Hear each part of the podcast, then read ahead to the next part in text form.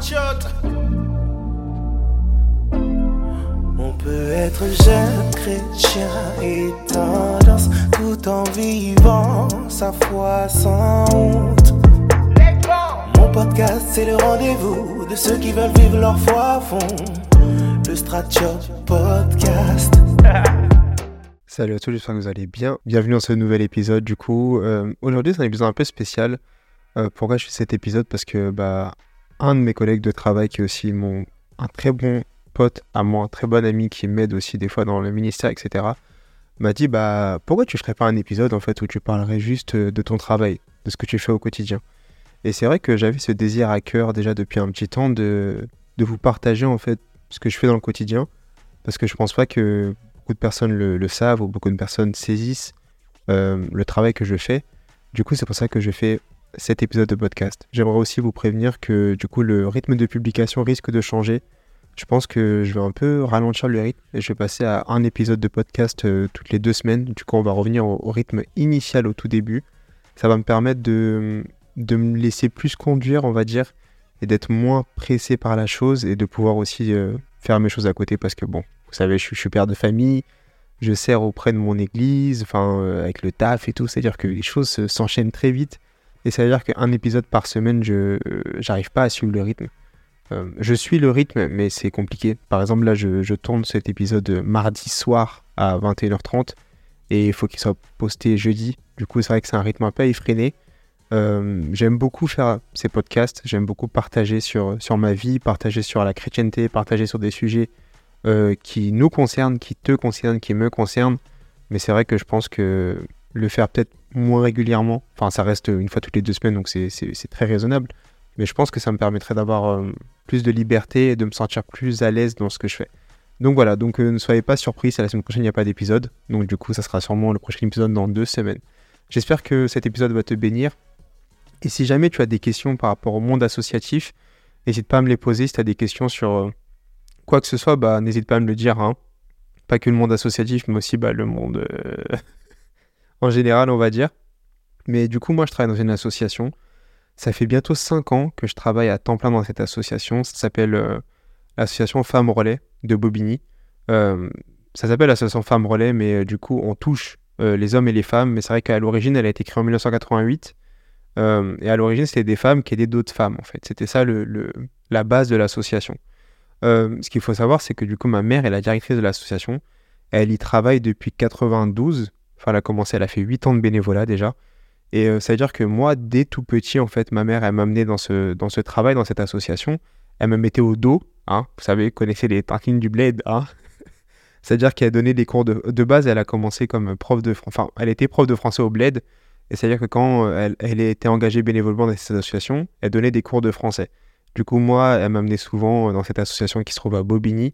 Elle me mettait au dos. Et c'est-à-dire que la fibre associative, on va dire, a coulé très tôt en moi, on va dire, si on peut dire ça comme ça. C'est-à-dire que je voyais ma mère faire et pour moi, c'était normal. Et je pense que j'ai beaucoup pris du cœur de ma mère et ma mère m'a beaucoup légué dans son héritage, je pense, dans son caractère, dans son comportement, dans son cœur. Parce que j'ai ce cœur de tourner vers les autres, en fait. Tourner vers les autres, et je pense que vraiment l'une de mes passions, c'est vraiment d'aider mon prochain, c'est vraiment d'aider les autres. Je ne fais pas ça pour être vu, je ne fais pas ça pour de la fausse humilité ou autre, mais c'est vraiment ça qu'il y a au fond de mon cœur. C'est vraiment, je prends plaisir, en fait, à aider les autres, à être utile et à servir, en fait. C'est vraiment ces choses-là qui me font plaisir. Et quand je vois, en fait, le travail que je fais au quotidien, ça me fait un peu penser à la parabole du bon samaritain. Et des fois, c'est ce qu'on me dit quand j'explique mon taf. Ils disent, mais toi, là, tu t'évangélises sur les réseaux, t'es chrétien, tu travailles dans l'association, t'aides les gens dans le besoin, t'es le bon samaritain, en fait. Et les gens se disent un peu rigolant, mais je fais, oui, je suis le bon samaritain. Mais je pense que nous sommes tous appelés à être des bons samaritains. La parabole du bon samaritain, si vous ne la connaissez pas, c'est un homme qui est à terre, en fait, qui vient de se faire voler, qui est nu, qui est dévêtu, qui souffre, en fait. Et des religieux, en fait, passent à côté de lui, ils l'ignorent, en fait. Passe à côté de lui, il l'ignore. Un deuxième groupe passe à côté de lui, il l'ignore. Et vient ce bon samaritain, en fait. Cette personne qui n'est pas pharisien ou sadducéen ou je ne sais quoi, en fait. Qui n'est pas religieux, qui passe et qui pose ses regards, en fait, sur cette personne et qui est ému de compassion, en fait. Et qui le relève, qui l'habille, qui lui donne à manger, qui le loge et qui paye son logement, en fait. Et Jésus nous demande en fait d'être comme ce bon Samaritain en fait qui aide les personnes dans le besoin, qui aide les personnes sans se soucier de leurs origines, sans se soucier de leurs conditions physiques, sans se soucier de leurs conditions sociales ou sociétales ou autres en fait. Et je pense vraiment que mon travail c'est ça, ma vocation je pense c'est ça, c'est d'être ce bon Samaritain qui vient en aide aux plus démunis. Ça fait très moralisateur comme discours, mais je suis 100% sérieux avec vous. Et je pense, comme j'ai dit plus tôt, qu'on est tous appelés à faire cela, en fait. Pour revenir un peu à mon association, elle a été fondée en 1988. Là, actuellement, c'est vachement professionnalisé au fil du temps. Là, aujourd'hui, on est en 2023. Du coup, ça fait plus de 33 ans que l'association existe. On est 10 salariés. OK, 10 salariés quand même. L'association Femmes Relais, c'est à peu près 1000 adhérents, enfin plus de 1200 adhérents par an. 1200 nouveaux adhérents par an. C'est à peu près 80 personnes qu'on reçoit chaque jour dans nos locaux.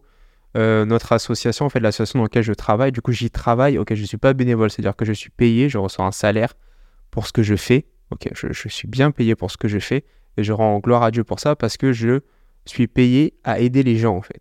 Et je trouve ça incroyable parce que tous les jours, je me lève et j'aide les gens. Et en plus, du coup, ma mère est responsable. Au début, c'était pas facile, d'accord, parce que avoir sa mère comme patronne, des fois, ça peut, voilà.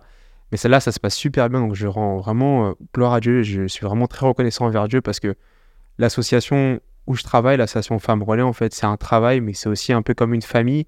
C'est-à-dire qu'on fait le taf, on taffe, il y a du taf, il y a beaucoup de taf, mais on le fait dans la paix, dans la bonne humeur et vraiment dans un esprit familial.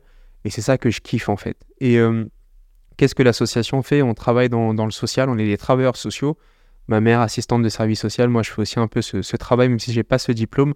Mais en fait, on aide les gens dans leur démarche administrative, l'accès aux droits, l'accès aux papiers, l'accès à la nationalité. On écrit des courriers, on remplit des formulaires, on donne des cours de français, on fait de l'accompagnement à la scolarité, on fait des sorties pour les enfants. On fait un peu tout ce que fait un centre social en fait, mais on est une association et la différence c'est que nous on reçoit du lundi au vendredi sans rendez-vous en fait.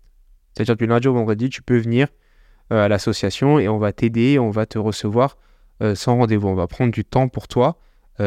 Après c'est souvent le rush à l'association, il y a souvent beaucoup de monde donc on ne pourra pas forcément prendre 4 heures avec toi, mais on prendra toujours le temps de t'écouter, d'écouter la personne, de l'accompagner, de la guider en fait.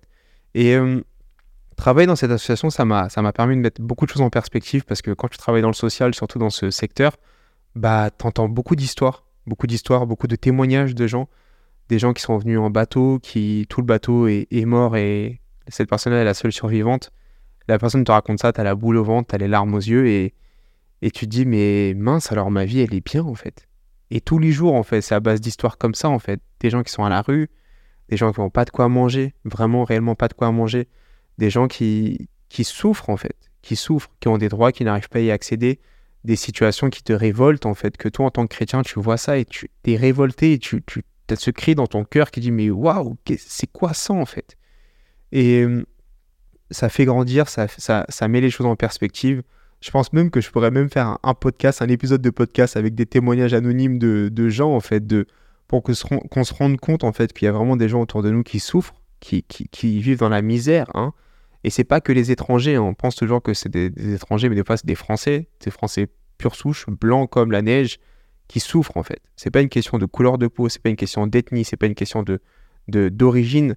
Mais c'est vraiment une question de condition, en fait. On a vu ça pendant la période de Covid, c'était de pire en pire. Et plus on avance, en fait, et plus on a du taf.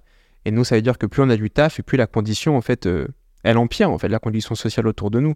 C'est de plus en plus compliqué. Quand vous voyez autour de vous l'inflation, quand vous voyez autour de vous toutes ces choses, ça nous impacte, nous. Mais nous, souvent, en fait, si toi, tu m'écoutes, peut-être que tu as une bonne condition, peut-être pas. Mais par exemple, moi, j'ai un salaire, j'ai une famille, etc. J'ai un toit sur la tête, donc ça va. Mais les personnes qui sont à la limite, en fait, avec ces conditions-là, ils basculent dans l'autre côté, dans le vraiment plus que précaire, dans le « je te mets à la rue », en fait. Et je trouve que ce qui est dommage, des fois, en tant que chrétien, je trouve qu'on ne s'implique pas assez dans la société. Je trouve qu'on vit beaucoup en autarcie. Je trouve qu'on est vachement renfermé sur nous-mêmes. Je trouve qu'on est vachement égoïste, en fait. Au final, je trouve qu'on est vachement égoïste.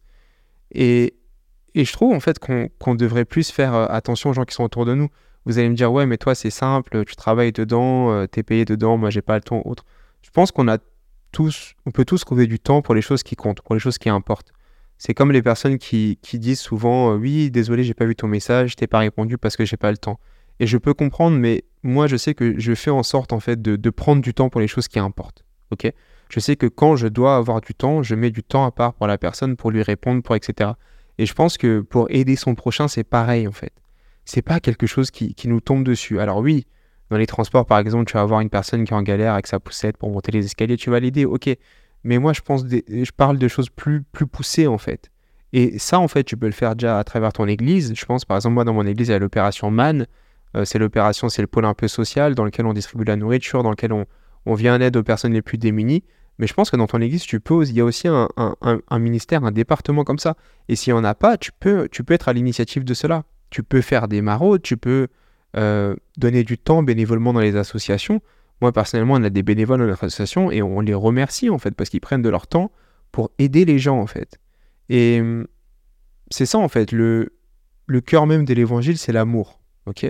C'est l'amour en action, c'est l'amour d'être tourné vers les autres, tourné vers son prochain. Moi, j'ai cette grâce de vraiment faire ça tous les jours. C'est vrai qu'au travail, moi, je m'occupe plus de la partie appel à projet. Bon, ça, c'est un peu plus technique, mais un peu la partie financière, en mode comment gagner de l'argent pour faire vivre l'association. Mais je m'occupe aussi du public, je m'occupe aussi de la gestion de l'équipe, etc. Mais c'est une grâce, en fait, de pouvoir me lever et vraiment d'avoir des gens reconnaissants, en fait. C'est comme aujourd'hui, j'ai aidé des gens, je sais pas, simplement à faire des lettres, à faire des recours, à remplir des dossiers. Et quand ils te remercient, vraiment, pour eux, c'est de l'or, en fait. Ils te disent vraiment, mais merci beaucoup, en fait, parce qu'ils peuvent pas le faire tout seuls. Ils disent, ah, merci, monsieur, vous êtes souriant, vous êtes aimable, vous êtes gentil. Je leur dis oui, mais c'est mon travail. Ils disent oui, mais même ceux qui travaillent dedans, ils sont pas tous comme ça, etc. Et je pense que c'est ça aussi d'être chrétien. Je pense qu'on a tous notre Jérusalem, on a tous notre endroit où on doit rayonner, on doit un peu transpirer, on va dire, la chrétienté, on doit un peu témoigner de qui nous sommes. Moi, Dieu m'a fait cette grâce d'être placé là où je suis et de pouvoir aider, mais toi aussi là où tu es, en fait, tu peux apporter ta différence et tu peux aussi aider. Et je pense vraiment que le monde associatif, c'est vraiment un bon endroit pour faire ça. Et c'est vraiment un endroit où il y a le cœur de Dieu. Parce que, sincèrement, ce qu'on fait, s'il n'y avait pas notre cœur dedans, on ne le ferait pas, en fait. C'est même pas question de compétences, de temps, d'énergie ou autre, mais c'est vraiment d'abord, avant tout, une question de cœur. Et je pense que c'est comme tout, en fait. Même quand tu es chrétien, c'est une question de cœur. Et encore une fois, quand tu aides ton prochain, quand tu aides quelqu'un, en fait, tu le fais avec le cœur, tu le fais pas par intérêt, mais tu le fais vraiment avec ton cœur, en fait, parce que tu as envie d'aider cette personne, en fait. Parce que dans ton cœur, tu es ému de compassion pour cette personne. Et si tu n'as pas cette compassion, si tu n'as pas ce cœur, le monde associatif, ça va être galère pour toi. Je sais pas, tu vois ce que je veux dire. Mais je pense que si tu n'as pas ce cœur, prie, ok ? Parce que en tant que chrétien, on doit avoir ce cœur, en fait. Aider notre prochain, c'est quelque chose qu'on doit tous faire en tant que chrétien. On doit tous être des bons Samaritains. C'est pas quelque chose d'exceptionnel. C'est pas quelque chose qui est réservé à une élite. C'est quelque chose que Jésus nous demande de faire, d'être des bons Samaritains, d'aider notre prochain, de se mettre à la hauteur des plus démunis, en fait. C'est comme Jésus, il dit, vous m'avez donné à boire quand j'avais soif, vous m'avez donné à manger quand j'avais faim, vous m'avez vêtu quand j'étais nu. Et ses disciples disent, mais quand est-ce qu'on t'a fait ça, en fait? Et Jésus dit, mais quand vous faites ça à une personne qui en a besoin, c'est comme si vous le faites à moi, en fait. Il parle même pas de chrétien ou de pas chrétien. Vous voyez, il parle même pas d'enfant de Dieu ou pas d'enfant de Dieu. Il dit en fait que quand vous faites ça à quelqu'un, c'est comme si vous le faisiez à lui, en fait. Waouh, c'est incroyable, en fait. Les gens ont besoin de nous. Les gens ont besoin de notre sourire. Les gens ont besoin de la paix que nous avons dans le cœur. Les gens ont besoin d'entendre l'évangile.